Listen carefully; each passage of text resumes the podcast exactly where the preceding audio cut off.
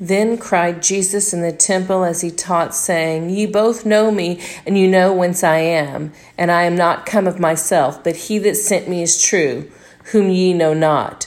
But I know him, for I am from him, and he hath sent me.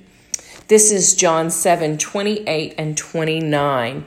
And in the thing it says, Christ took up their argument. Since you know me and you know where I came from, you should add this to your knowledge that I have not come of myself and am no self appointed prophet. I came from God, whom I know, but whom you do not know.